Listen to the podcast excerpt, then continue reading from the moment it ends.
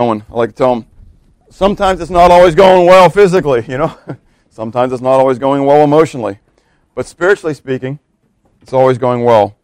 I like to tell people the only way it could get any better is if I was dead.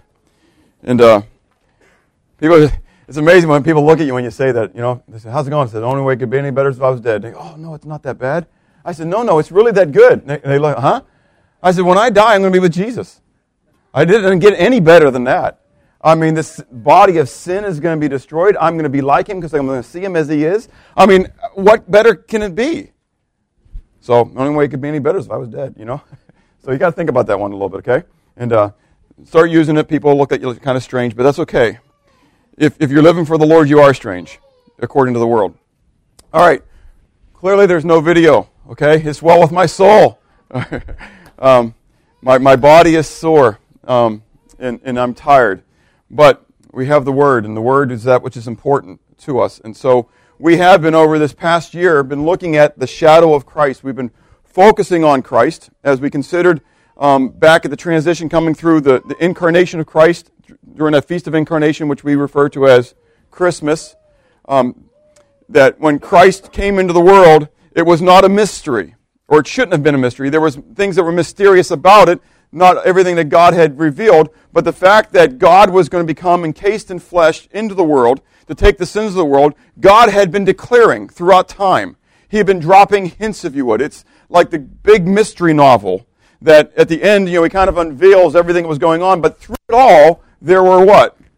There were indicators of what was really going on. And if you read a book, you know, one of those mystery novels, and you really read it, not just kind of skim through it, you'll see some of those clues that are there. Okay? And so it's later on when you read the end of it, you say to yourself, what?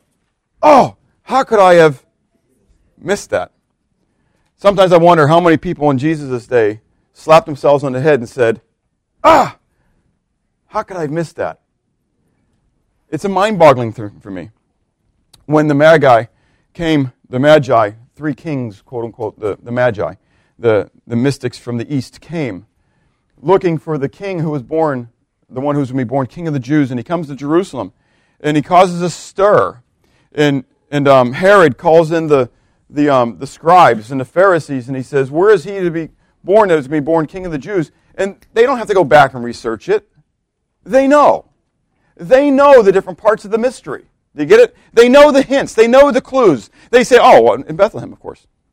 Because it says, O Bethlehem of Ephrathah, you know, thou art, you know, you're not least among all the cities, you know, for from you the, the, the he who's to be born king will come from. And so immediately they sent him to Bethlehem. And what did they do? They stayed in Jerusalem. They send the pagans to go worship the newborn king, the Messiah, the one that they say they're looking forward to, and they say. Herod, who is an Idumean, a half breed, quote unquote, if you would, at best. He's not a Jew. He's an Idumean, which means he's a descendant of Esau. Believed.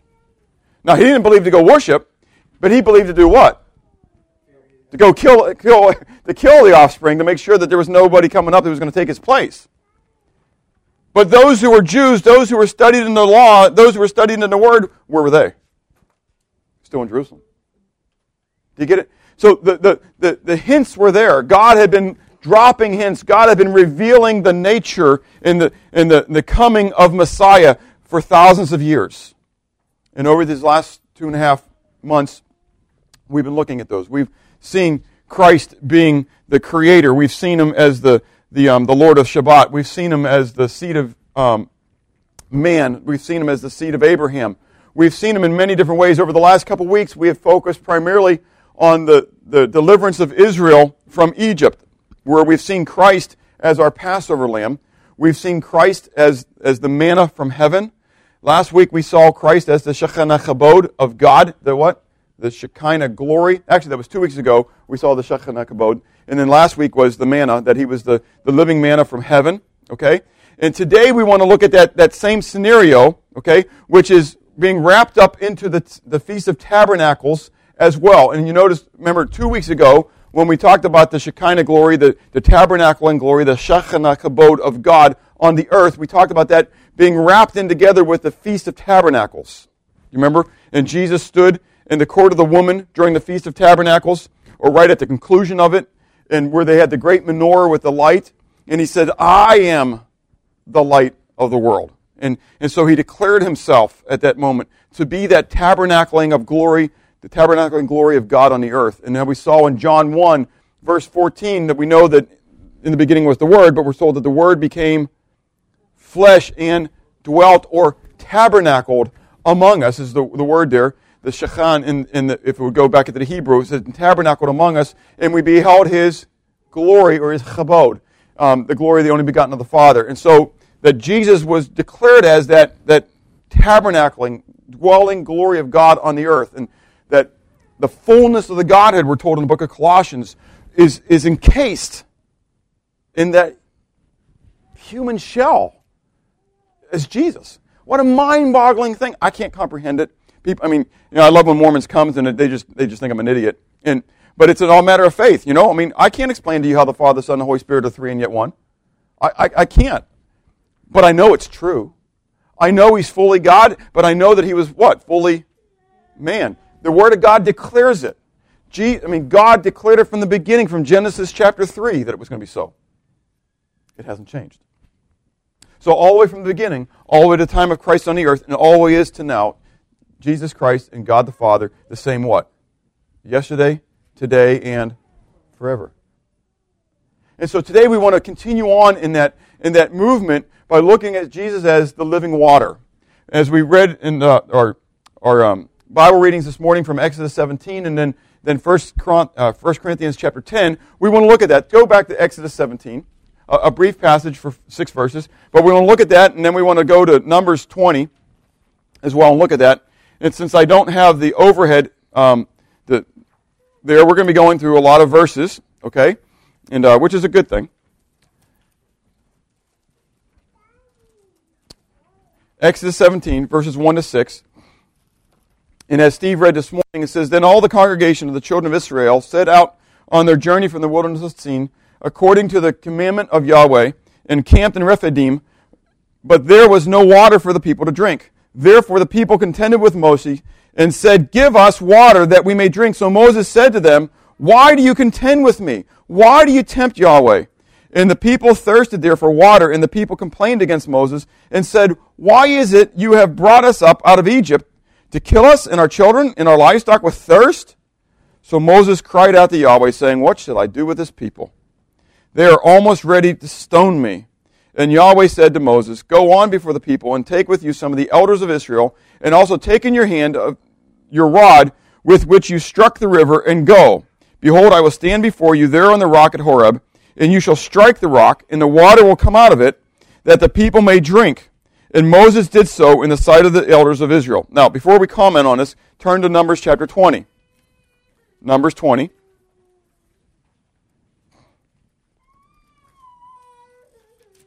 And again, verses 1 through 6.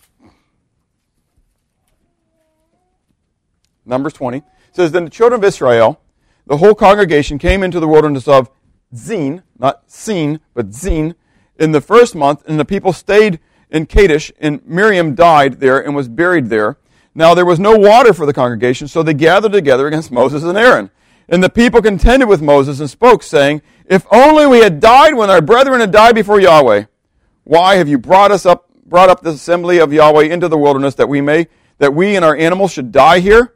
And why have you made us come up out of Egypt to bring us to this evil place? It is not a place of pomegranates, of grain or figs or vines or pomegranates, nor is there any water to drink. So Moses and Aaron went up from the presence of the assembly of the door of tabernacle meeting, and they fell on their faces, and the glory of Yahweh appeared to them. Then Yahweh spoke to Moses, saying, Take the rod, you and your brother Aaron, gather together the congregation, speak to the rock before their eyes, and it will yield its water. Thus you shall bring water before them out of the rock, and give drink to the congregation and their animals. So Moses took the rod from before Yahweh as he commanded him, and Moses and Aaron gathered the assembly together before the rock, and said to them, Hear now, you rebels, must we bring water for you out of this rock?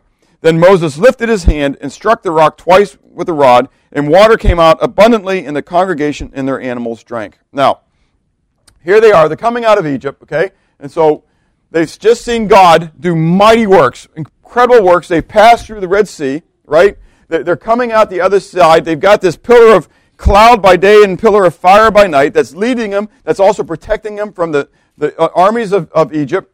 And they come out and they have no food. We talked about that, right? And, and they begin to whine. They, they, they, you know, what are we going to eat? You know, we're not going to eat anything. You brought us out here so we may die in the wilderness. And so, so Moses goes before Yahweh and he says, you know, what am I going to do? You know, uh, how can I feed? And you think about the, the disciples, remember talking to Jesus? You know, even if we had 300 denarii, we couldn't, you know, we couldn't feed all these people. Well, how are we going to feed all these people? So Moses of escalate that. Going for God saying, how am I going to feed all these people? And God says, I'll do it. You know, just tell them what to do. So he provides them manna. What is it? Remember the, the little wafers like coriander seed, you know, that, that's out there. And, and so they get it every day, you know, twice as much on, on, on Friday so that they don't have to go out on Shabbat on Saturday to, to, to do that because they're supposed to rest on Saturday, right? It's supposed to be a day of rest. And so they see that happening. Now the next thing is they get to a place where there's what? No water. So what's their instant reaction? Murmur, complain, dispute. Okay? Isn't it amazing? Don't, I mean, how much we are like Israel sometimes? How God provides in a miraculous manner for us, and then all of a sudden, the next time we have a need, what do we do? Murmur, grumble, complain. And isn't it amazing then Paul says to the Philippians, he says, do all things without murmuring and disputing, that you may be blameless and harmless, the sons of God, without rebuke among, uh, uh, in a crooked and perverse nation, among whom you may shine as lights in the world. Now, if we do all things without murmuring and disputing, that we may be blameless and harmless, the sons of God, without rebuke, right? In the midst of a crooked and perverse nation among whom we may shine, why are we going to shine? Because we're so different. Why? Because we're not murmuring and disputing. That means that the, the, this crooked and perverse nation is a, a nation, crooked and perverse nation of what? Murmurers and disputers. Isn't that the United States? Isn't it? I mean, it's so amazing to me. If you take even the poorest people of the United States, they are in the upper class of the world. I got quiet. And you and I are not even in the poorer class. I mean, maybe some of us are considered in the poorer class, but I, am looking it. I don't think any of you are poverty level. I don't think, you know, are on that, that, that poverty thing, okay? Now, we may feel like we're impoverished at times, but that's only because we're what? We're murmuring and disputing because we're looking at the, the millions and billionaires and saying, "Oh, I don't have what they got," you know. I want a yacht too, you know. well, it's just not so. It's all about contentment, and it's all about finding your contentment through the filling of God in your life, and that's what they're going to get to. These people are coming out of Egypt, and where are their spiritual eyes focused? On Moses on themselves, on the world. The question is even do they have spiritual eyes? They're focusing on the things of the world. They're not focusing on God. They've seen God provide. Get it? That's why they don't. Think of all those, those, those plagues in Egypt. There's a reason why God has Moses take the rod of which you struck the river. What river did he strike? The Nile. And what happened to the Nile? It turned to blood in all the water throughout Egypt. So he takes this rod to strike the rock. And what happens with the rock? Whether it breaks in two or whatever, we don't know how it happens, but the rock begins gushing forth water. It's not a little bitty stream. How many people are in the nation of Israel? Approximately, we don't know exactly, but there. About a million and a half, about 1.6 million people. 1.6 million people. It's not a little bitty stream. It's, you didn't go out and just turn on your faucet and start giving a, one and a half million people a drink. Yeah, forget the livestock. You're right. Plus the livestock, yeah. Uh, throw that in. I mean, you got a river. Like a river, glorious, isn't it? I mean, that's what it's all. I mean, God's got this water gushing forth for a million and a half people in this camp to be able to drink. God can provide it. But in this, we see then the failure of the people. Why did they, what was their failure? First of all, they had a lack of trust. A lack of trust. They did not trust in God. Honestly, when we begin to murmur and complain, what does it reveal? A lack of trust. I don't trust God to provide for my needs. You understand? I mean, I understand there are times when there's a little bit of anxiety. I had that this week. You know, when I went to install cabinets and the, and the, and the tile wasn't long enough, it didn't go to where the cabinets were. And so now all of a sudden, I'm back a day or two of work. And I just have to say, hmm, count it all joy, brethren, when you fall into diver temptations and trials, you know, knowing that this works what? Patience and faith. And so I talked to George. I told George, I said, why is it that the Lord's really humbling me on your job? And um, anyways, but I, I, I said to George, I said, you know, what does the Bible say? You go with what? Thanksgiving. You know, you know, don't be anxious, but with prayer and supplication with thanksgiving. So I have to go and I had to be thankful to God. Thank you, God, for this moment. because you're teaching me through it. You know, there's things that I'm learning through this. There's a reason why all this is happening. And though I'm, I'm struggling with the, the, the, the fullness of my thankfulness at this moment, I, I, I'm thankful. You know, and that's a hard thing, isn't it? It's hard not to murmur. Because my ways clearly must be what? Higher than God's ways. but that's not what the Bible says, is it? What does the Bible say about that? God's ways are higher. His thoughts far beyond my thoughts. So they had a lack of trust. They'd forgotten the Red Sea deliverance. They'd forgotten the rock. I mean, think about it when we read Numbers 20. Numbers 20, when they, when they start complaining about the, the water again, what did they already forget? The last time they complained. Yeah. What did God do the last time they didn't have any water? He brought water out of a rock. I mean, listen, if God can bring water out of a rock,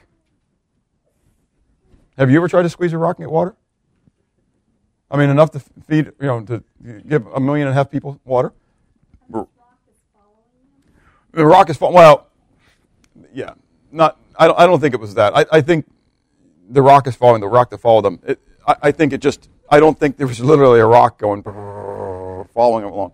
I, I think the idea was that wherever they went, there was what? There was a rock that they could hit, and it brought forth water.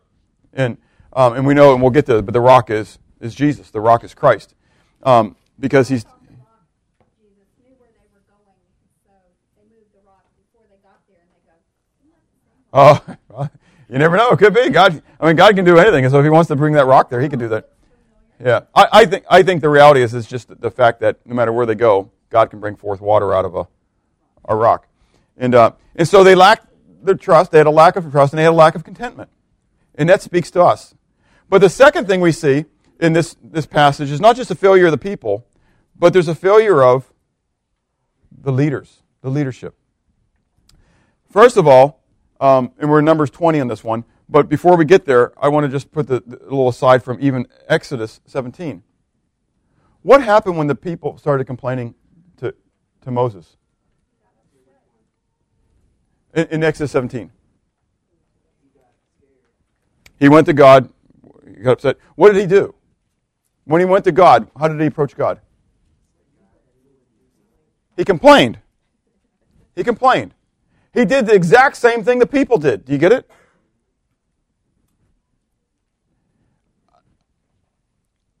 You know, I don't shy away from things picking on myself. you know, I've, I've said numerous times, I mean, I'm just like you are. There's no difference between me and anybody else, other than God has allowed me the privilege of being what? A voice box. That's it. Don't put me on a pedestal. And don't put any other preacher on a pedestal. Because they're going to what? They're going to fail. They're sinners. I am a sinner just like you are. I wish I could tell you that I lived a perfect life, but I'm not. I'm not Jesus. Moses, the friend of God, Moses, the prophet, that was going to be the picture. We'll talk about that in a few weeks and a couple months from now when Jesus, we're seeing, is, is comes like in the image, the picture of Moses, the prophet. I mean, he is the one that God chose to be this guy. And yet Moses what? Moses fails at times as well. So here in Numbers 20, what do we see in this, this failure? When, when in Numbers 20, when the, the, the children of Israel come again the second time whining about water, and God says to him, He says, Okay, now I want you to go and I want you to what? Speak to the rock. Okay? What did Moses do? He struck it twice. Okay? Well, yes and no, because it worked last time. Let's just let's stop for a moment and just let's state the obvious. He disobeyed God. God said what? Speak, and Moses struck. Okay? What's the second thing he did, which was actually the greatest thing that he did, did wrong? He did not honor God. That's exactly he took credit. And he comes and Moses and Aaron come together. He says, verse 10, he says, Hear now, you rebels, must we bring water from the rock for you. He didn't say anything about God at this point. He didn't give God the glory. Must we do this again? And in his anger, he what? Struck the rock. Now, people have said that Moses wasn't allowed into the promised land because he struck the rock twice, and Christ is only supposed to be crucified once, and he was and and, and seriously, this is the this, this is this is the traditional view of this, and, and that and that in striking the rock twice, he he crucified Christ twice over, okay, and and that was the reason. Of, I'm glad a lot of you are looking at me like this is crazy, um, but that's okay. I mean, I'm okay with people looking at that um, spiritual analogy. Right, and so therefore he wasn't allowed to strike it here because it had already been struck. So that's why he was told to speak to it. And, and say, they, they, they right, well, yes, whatever. But the minute he struck, the minute he struck it the second time, it was, right. So, but what does God say? Okay, what does God say about it? Go to, go to Deuteronomy chapter 4. This is actually kind of fun. Well, I'm sorry, Numbers 27 first. Numbers 27, to see what God says about this. Numbers 27. Numbers 27, verse 12. Numbers 27, verse 12. Now Yahweh said to Moses, Go up into this Mount Abarim and see the land which I have given to the children of Israel. And when you see it, you shall also be gathered to your people as Aaron your brother was gathered. For in the wilderness of Zin, during the strife of the congregation, you rebelled against my command. You rebelled. Who? You rebelled against my commandment to hallow me at the waters before their eyes. God doesn't say because you struck the rock. He says because you refused to what? Honor me before you hallow, you refuse to hallow me. And I think the words that he uses are extremely interesting. When Moses and Aaron went before the people in Numbers 20 at the wilderness of Sin, and, and, he, and he said to them, Listen now, you what? Okay, let's bring this into the into a uh, another form. You rebellious ones, if you would, right? That's what a rebel is, right? It's a rebellious one. And so God turns around and says, "When you what rebelled against me, wow! By your own words you will be condemned." Right? Isn't Matthew seven say, "Judge not, lest you be judged, and with what judgment you judge others, is be measured unto you, pressed down in full." be careful. Be careful when you start labeling people as what re- rebels and rebellious people. Okay, that's exactly right. I mean, I've I've had so many people talk about. Let, us let's, let's pick on alcoholism for a moment, okay? And and they, they want to they want to they just want to beat up alcoholics, okay? You know, people who are given over to to al- alcohol um, in an addictive way, okay?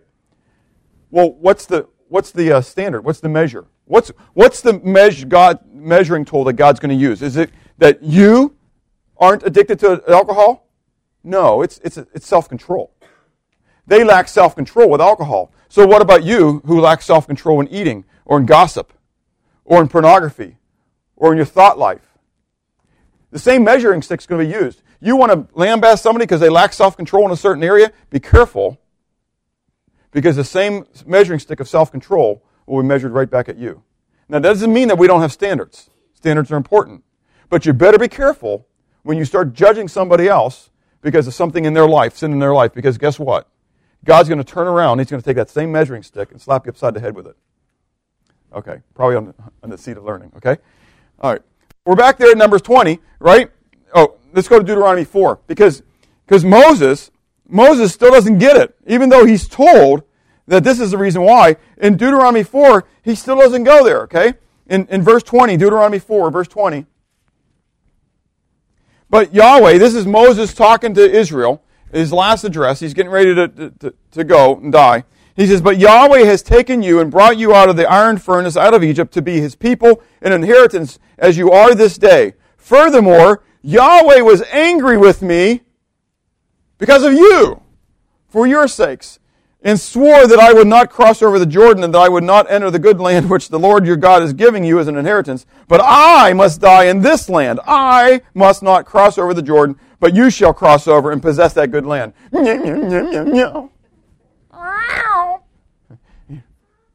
You know? I can't go in. I've led you this entire way. I'm 120 years old. I spent my first 40 years in Pharaoh's temple. I spent my next 40 years out in the wilderness. And then I spent my last 40 years with you bunch of murmuring, complaining, stupid you. And now I can't even go in because you're, because of you. Aren't you glad you don't live in my house sometimes?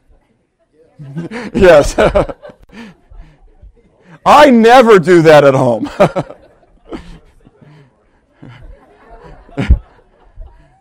meow, meow, meow. Judge not, lest you be judged. How many times?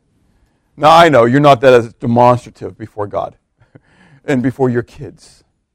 Because, you know, this is his kids, right? And you, moms and dads, you, you never have whined to your kids because they've prevented you from being able to do something, or they've, they've embarrassed you, or, or you can't do certain things because they're there. You had them. Um, Don? These were their children. he wasn't even them. And uh, yes, that's true. Most of them were already dead. But they whined. Uh, well, actually, a lot of them were dying already. And so at the at the second time in Numbers 20, you already have some of the uh, the, the younger ones growing up and, and whining as well. And uh, the younger ones were just standing around. Their parents are the ones who saw it. Well, but, uh, but, but the younger ones, the younger ones are growing up and now they're adults and they're complaining as well, is my point. And, um, and so the, the point is that the leadership failed as well. Okay? And, and why did Moses and Aaron fail? Because they're human. Because they're just like the people. And they took their eyes off of God. Do you get it? It doesn't, it doesn't change for any one of us. Our refreshing comes from Jesus. It comes from God, to go back into the Old Testament. Our eyes have got to be focused on His provision and protection. If we take our eyes off of God, ultimately, where do they go? What did we talk about in Sunday school? They go on ourselves. Philippians 4.13 says what? I can do all things through Christ who strengthens me. We just forget the second half of the verse. I can do all things. And when it comes out of my control, what happens? Everything messes up and I can't handle it. And anxiety starts overwhelming me. And I can, I've got to always realize that I can do all things through Christ who strengthens me. And when I am weak, then his strength is revealed in such a great and phenomenal way. You can do it and you can get through the wilderness if God chooses to allow you to walk through the wilderness. Because if God chooses to allow you to walk through the wilderness, He will do what with you? He will walk through that wilderness with you. This entire time, we've mentioned this a couple weeks in a row now, this entire time, what is going through the wilderness with them? The, the pillar of cloud by day and a pillar of fire by night.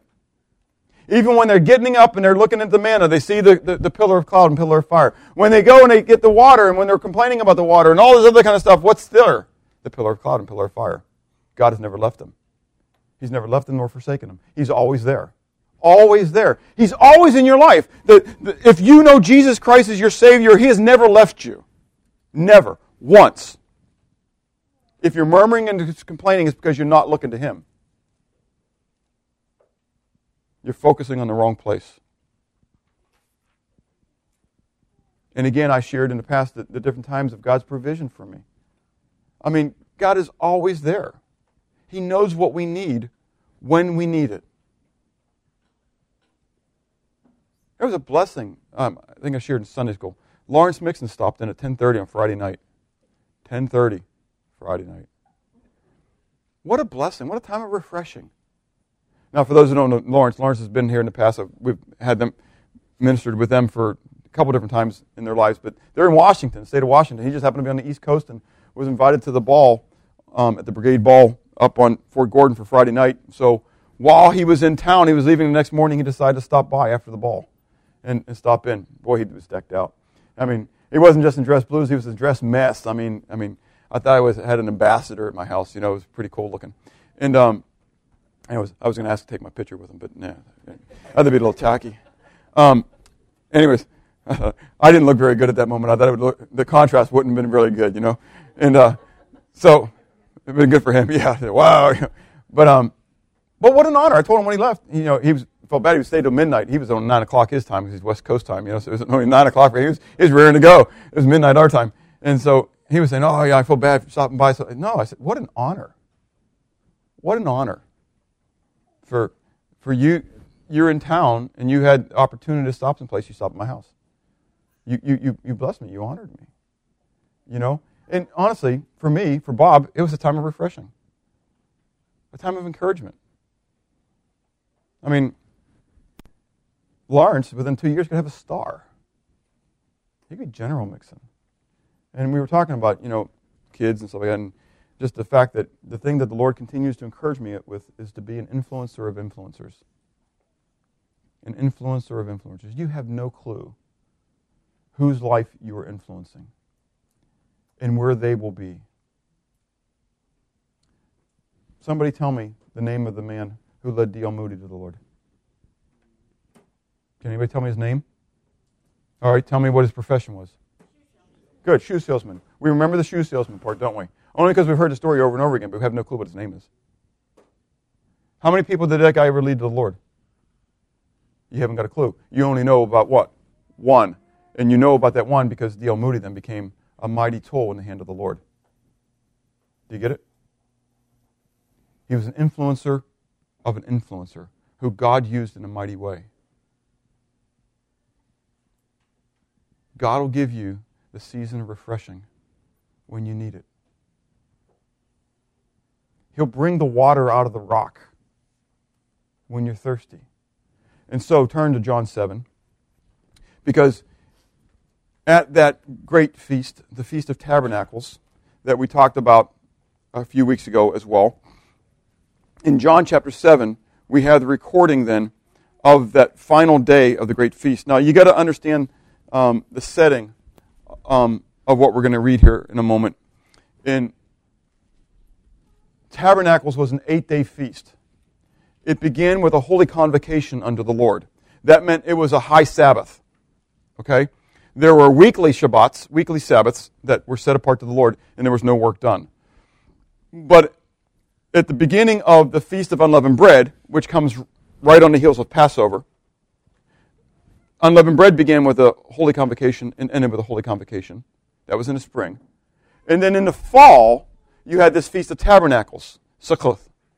And, and Sukkot would start with the, the holy convocation, a high Shabbat, a holy Sabbath unto the Lord, on the first day. And on the eighth day, it would end with a, a high Sabbath, a holy convocation unto the Lord. And, and traditionally, the Jews be, had made this eighth day into what was called the great day of the festival. Because as the, the, the, um, as the, I'm going backwards to you here. Let me, let me, let me, let me go backwards to me so I can move forward to you, okay? So as they would go on, they would increase the, the offerings and the sacrifices, okay? I mean, the intensity of the, of the feast would in, continually increase, okay? And finally, on that last day, by tradition, not according to God's law, because God didn't command them to do this, they would go down to the Pool of Siloam. Okay? Does anybody know anything about the Pool of Siloam? Right. People would go there because they thought that there was a what in there? A healing. That there was this power of living water Get it? From this pool of Siloam. And so they would grab a big golden basin of this living water, of this healing water, and they would bring it with this big processional back to the temple. And they had this, this huge um, two armed menorah kind of thing that would kind of wind its way together. And in the end, the, these two kind of pipes would come into one. And in the one, they would pour wine, and in the other, they would pour this living water. So that the wine and the water would be mixed over the sacrifice as a water libation. Okay, as a, as a part of the sacrifice. And everybody looked forward to this moment. I mean, this was the great day of the feast. Okay? So, so this is what's happening. You got this whole thing, everybody's there. Remember how important tabernacles was for those who were going through the book Isaiah with me during Sunday school? That in the millennium, this is the only feast where every nation is to come to Jerusalem to celebrate. And if they don't come to the Feast of Tabernacles, God is going to give them drought. Jesus Christ, living on the earth, rod of iron, he is going to withhold the rain from that nation during the millennium. So, what does it say about the Feast of Tabernacles? It's very important. Okay? And this whole thing about water. Get it? Because if they don't come, he's going to withhold water from them. You get it? So here we go. Uh, John chapter 7. Look at verse 37. It says, On the last day, the great day of the feast, and we know that it's the Feast of Tabernacles over from verse 2 of chapter 7, where it says, Now the Jews' Feast of Tabernacles was at hand. Okay, so we know it's the, verse 37 again. The great day of the feast, Jesus stood and cried out, saying, If anyone thirsts, let him come to me and drink. He who believes in me, as the scripture has said, out of his heart will flow rivers of living water. But this he spoke concerning the Spirit, whom those believing in him would receive, for the Holy Spirit was not yet given because Jesus was not yet glorified, okay? And so we have this setting of this last day of the tabernacles, okay? And Jesus then, in the midst of this thing, while everybody is, they're, they're focusing on this, this, this phenomenal spectrum, Jesus stands up in the temple and says what? I'm it! You guys are looking for this living water, for this healing from God, for this refreshing. I'm it. I'm it. Now, the water coming down was also a picture of the great rock that followed them throughout the wilderness. Where God, just like the manna coming down, okay, where because we're celebrating the Feast of Tabernacles, and the Feast of Tabernacles is all about a remembrance of how God was with them through the wilderness. And so this water coming down is a remembrance of how God provided water for them even when they had none. So it was what? The living water. God is the living water. He's the one who, even when there is no water in the desert, He's the one who can provide it. And Jesus says, I'm the rock. I'm it. I'm the source of the living water. If you thirst, come to me. Come to me, and I will quench your thirst. For out of you will flow rivers and fountains of living water. So, what does he mean? What's the substance of that? What's the substance of his, of his, his statement? Well, first of all, note the condition that's there. What's the condition that Jesus puts on it? If any man what? If anybody come. If anybody come. You have to come. You have to come what? Believing. You don't just walk down an aisle. You just don't say a prayer. I just I get so tired of, of our Pharisaism and judge not lest you be judged. That, that we do the same things that they did back then, and we want people to follow traditions. We want people to follow um, works, and, and as long as they look okay. Jesus didn't say that. He didn't say, follow this, do this. You know, he said, follow me. Believe, believe, believe. And, and, then, then we're told a commentary from John. He says, Now, this he said concerning what? The Spirit, which they hadn't received yet. Which meant that there was going to be a day that come that what? That they were going to receive the, the Holy Spirit. And it was the Spirit that was within us that's going to bubble through us and it's going to draw us. Do, you get it? And, and it's going to be that that's what's there. But you got to come. You, you got to be willing to come. And so in Revelation 22, verse 17, you don't need to turn there, you can look at that later. But at the very end, the very end of the Bible, the end of the Revelation, we read where um, in the Spirit and the bride say, Come. And let him who hears say, Come. And let him who thirsts, what? Come. Whoever desires, let him take the water of life freely. If you are focusing on the physical, you will continually be thirsty. But if you focus on the spiritual, God wants to quench you. He wants to quench that thirst. You know, you've heard of the what's the the, the, the advertisement, the qu- thirst quencher. What, what's that? Gatorade. Gatorade's a third. Qu- it's not a thirst quencher. I, I, I, promise you, I've had a lot of Gatorade and and, and, and, and I've gotten I've gotten thirsty later. It it, it ultimately didn't thir- quench my thirst. Jesus said He is the ultimate thirst quencher. Turn to John 4. Someone mentioned earlier about the, the, the woman at the well.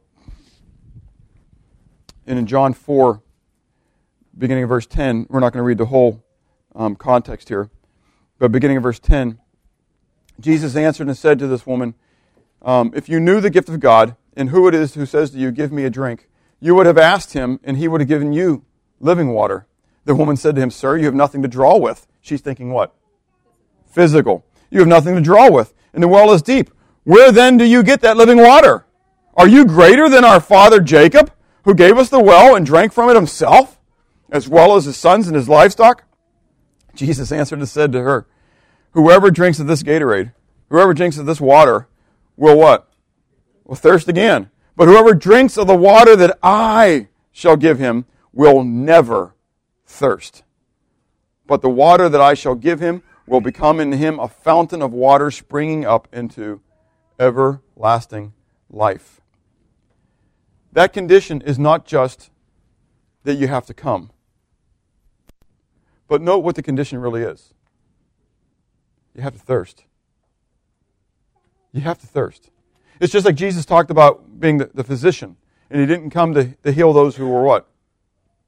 Well. They didn't know that they needed what? A doctor. How many people that think that they're good come to see you, Steve? Not too many.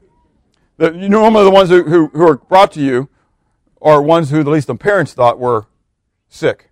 The kid may say, "No, no, mom, I'm okay. I'm okay. I don't need to see that guy in that white suit," you know. And and, and she says, "No, honey, I think you're sick, so you need to go see him." Right? Now, when we're a little bit older, you know, then we we make our kids go, but we what? We, we drag we drag our feet. That right? Until someone forces us to be prodded, Rodney? and uh, and so that's exactly right. But Jesus said only the ones that he came to, to minister to are the ones who knew that they were sick. Well, it's the same analogy. The only reason you're going to take a drink is if you're what? Thirsty. You're not going to go to the fountain of living water, the fountain of living water, if you don't know that you're thirsty. And so, I love some passages here that I'm going to read to you. Psalm 63, David, while he's in the wilderness of Judah, which is a desert, okay? He says, O God, you are my God. Early, earnestly, I will seek you. My soul thirsts for you. My flesh longs for you in a dry and thirsty land where there is no water. He got it. He understood it. He was in a desert where there wasn't a whole lot of water. And he said, God, I hunger and thirst for you more than I do for the oasis. I want finding you more important in my life than finding a watering hole. What about you? I'm going to show my age. Some of you will remember this one. The guy is crawling through the desert, perspiring, near dying. He gets to the edge and he he finds a the um, a little establishment there, and he just crawls up and he says, "No, this is a bad commercial." Okay. Anyways, and and the guy says, he says, "You got any Strohs? Got any Strohs?" It was a beer. And he says, No, I got some nice cold water. And he says, No, I had my thirst test for it, Strohs. In other words, so here he's going to be dead, you know, and he's not going to take any water. Take my illustration. Do you got God? Do you got Jesus? No, but I got some physical water. No, that ain't going to satisfy. What I really need is Jesus. Do you want God more than you want even water itself if you were in a desert dying? That's what Jesus says. That's what God says is the analogy. Psalm 1 says, Blessed is the man that walks not in the counsel of ungodly, nor stands in the way of sinner, nor sits in the seat of the scornful. His delight is in the law or the word of the Lord, and in his word doth he meditate day and night. Day and night. Talking about all day. He's meditating on God's word. And what happens because he's meditating on God's word? He shall be like a tree that is planted by the rivers of water, living water. Water that is not going away. It's not being quenched. He's like a tree planted by the rivers of water that brings forth its fruit in its season. Its leaf shall not wither, and whatsoever he does shall prosper. Listen, if you've ever been to Israel, Marsh and I have, and we spent a day walking in the Negev, in, in the desert. Okay, that was just so we could understand what the desert was like. It's amazing the vegetation that's there where there is no water. But some of it was lush, these eucalyptus trees or whatever that were, that were lush and they were growing, lotus trees. You know why? They had underwater, uh, underground springs. They were tapped, the roots were tapped into a water supply that nobody else could see. Jesus said, You must be born again. You need to be born of the water and of the Spirit. He says, It's amazing to me. You guys, you know all these things. But he says, But do you know where the wind is? Do you know how it blows? You see the movement, but you can't see the wind. You can't see the Spirit within you, but you can see the response of a person to the Spirit within them. I can't see Jesus in you. Be nice, open up the door. Oh, look, there's Jesus and the Holy Spirit. You know, wouldn't it be nice if you kind of had a compartment and you kind of knew? But what do you see? You see the movement of Jesus and the Father and the Holy Spirit flowing through somebody. I know. It looks like a ballet, doesn't it? Anyways, I mean, think about it. You didn't know there was any wind out there. You couldn't see the wind, but what could you see the last week? Yellow clouds. Right? And what's a yellow cloud? It's the pollen from the pine tree being what? Moved by the wind. So you didn't see the wind, but you saw the effect of the wind. I should be able to look in your life and see the effect of the wind, the effect of God in your life, the living water flowing through your life, coursing through your life. And you should look for the same from me. Are you thirsty? Are you thirsty? And so finally, we have then the provision. Jesus says that if you're thirsty and if you come, you will be filled. You'll be filled. Not just satisfied, you'll be filled. You, you, you will be filled. talking about the Holy Spirit filling of the Holy Spirit. We don't have time to get into all that. You got verses on your sermon note sheets. You can look at that. But the filling of the Holy Spirit who's going to come within you. He's going to teach you, lead you into all truth. He's going to teach you the things of Christ. He's going to seal you to the day of redemption. The Holy Spirit's going to be in you. You're also going to be filled with, with, um, with the gift of salvation. You can't lose it. It's yours. God's going to guarantee it. But not only are you going to be filled, he said you're going to be overflowing. How many of you have watched any of the YouTube videos on the tsunami in Japan? Amazing. Amazing to watch huge freighters and yachts just being swept by the power of that water. Houses just start go whoosh, gone. I mean, to know the size of these vans and to see a whole line of them just kind of go.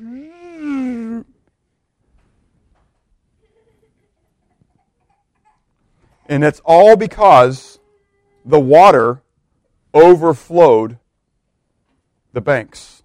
Do you get it? And all that damage, understand it's damage, but get rid of it for a moment as damage. But all that effect was caused by that water. You and I have that kind of power, if you would, spiritually speaking. Again, get off the physical, get into the spiritual. You and I have that power, spiritually speaking, at your disposal, my disposal. Jesus said he was that living water but you would be overflowing with the living water. Do you get it? Just as Jesus declared that he was what? The light of the world, but then he also declared about us what? You are the light of the world. A city that is set upon a hill cannot be hid. Just as he is the living water that brings forth salvation, you are the living water. Do you get it? You are the, you are the, the, the fountains of which he is pouring forth his living water into this world. You're the faucet. If people are going to get it, if they're going to be swept away like the tsunami to Jesus Christ, it's going to come through who? It's going to come through us. Turn with me to Matthew chapter 12.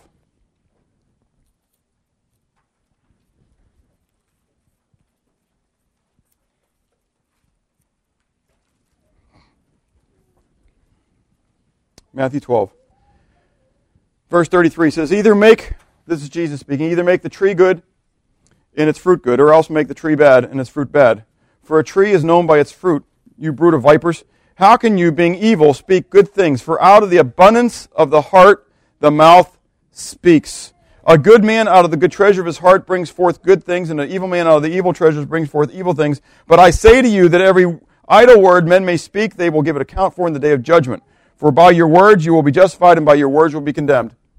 Out of the fountain of the deep of your heart is going to pour forth the fountain of your words. And so James declares in James 2 can it bring forth both sweet water and bitter at the same time? If you are tapped into the fountain of living water who is Jesus Christ.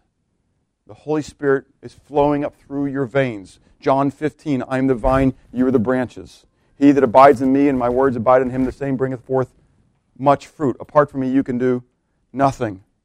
And so, whatever the vine is tapped into is coming into the branches. Do you get it? And so I then as the tree, if my, if my roots are sunk into the Word of God and into the Spirit of God, into the presence of God.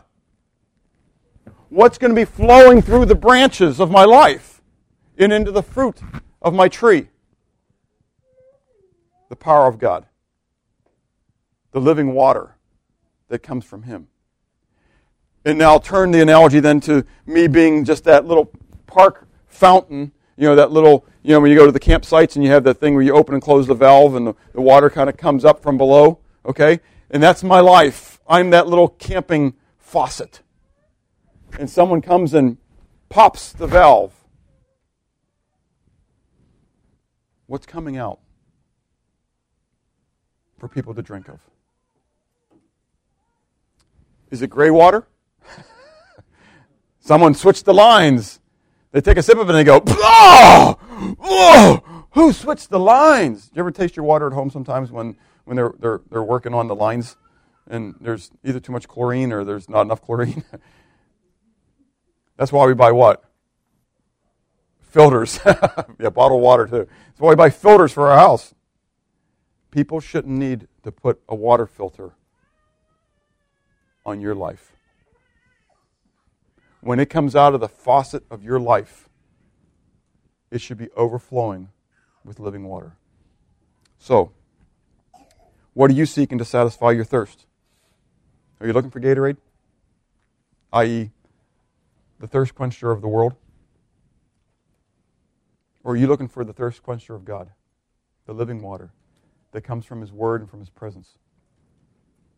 Are you a possessor of the living water that Christ offered to you freely? Is the living water really within you? It doesn't matter to me. I'm not going to ask you to come down the aisle. I'm not going to ask you to stand up and, and, and embarrass yourself. But one day you're going to stand before God. And if it's not true, you'll be embarrassed then. And it's more it's better to be embarrassed now than it is back in that day. Yes? And finally, what's bubbling out of the spring of your life? when someone opens up that, that valve, whether through trials or through blessings, what comes bubbling out? Is it the living water of God? Or is this the stagnant, ucky stuff of the world Let's pray. Father, thank you for your love. I thank you for the water of your word.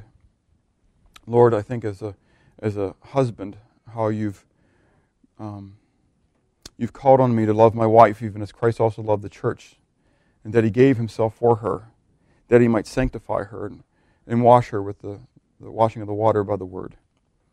Lord, forgive me for not using your word um, in the cleansing sense as often as I should. Forgive me, Lord, for not being as inundated and saturated with your living water as I ought to be. Forgive me for allowing the, the pressures of this world from standing in the place of your word and, and not spending the time that I need to as an individual. Lord, I pray that you would help each of us to spend great amounts of time in your presence and in your word. Lord, that we truly may be those fountains that bring forth the living water to those that we come in contact with. We thank you that you are the rock. You are the rock that provides the refreshment when we need it. Help us, Lord, to be, in a sense, those little rocks that you desire for us to be. For your glory. In Christ's name. Amen. In your bulletin, um, there's an insert which has the song Living Water in it. It's a, an old, um, older hymn. Springs of Living Water. Let's take that and we're going to sing through that. Okay? Let's stand together.